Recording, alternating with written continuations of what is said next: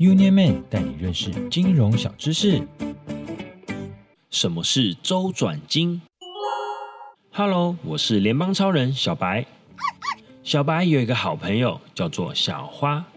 小花去年开了一间宠物饲料公司，这间公司竟然在上个月倒闭了。小白啊，在安慰他的时候呢，发现原来是这间公司遇到了周转金的问题哦。什么是周转金呢？嗯，它在成立公司的过程中又扮演着什么样的角色呢？今天就让小白来告诉大家吧。一个公司企业，无论规模的大小，都需要避免一件事情，就是支出和收入的时间差。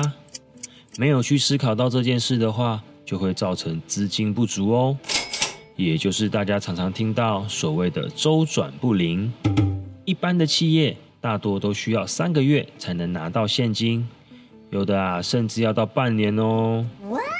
就算生意很好，营运状况不错，还是都会有现金上不足的风险。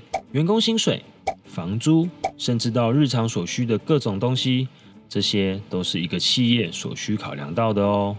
尤其啊，企业越大，风险就越高啊。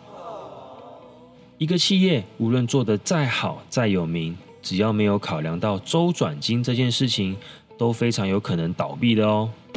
所以啊，千万别小看周转不灵这件事情哦。一个企业需要考量的地方还真是多啊。周转金是不是很重要呢？啊，我肚子又在叫了，好饿哦。那那我要去寻找新的宠物饲料店喽。我是联邦超人小白，我们下次再见喽，拜拜。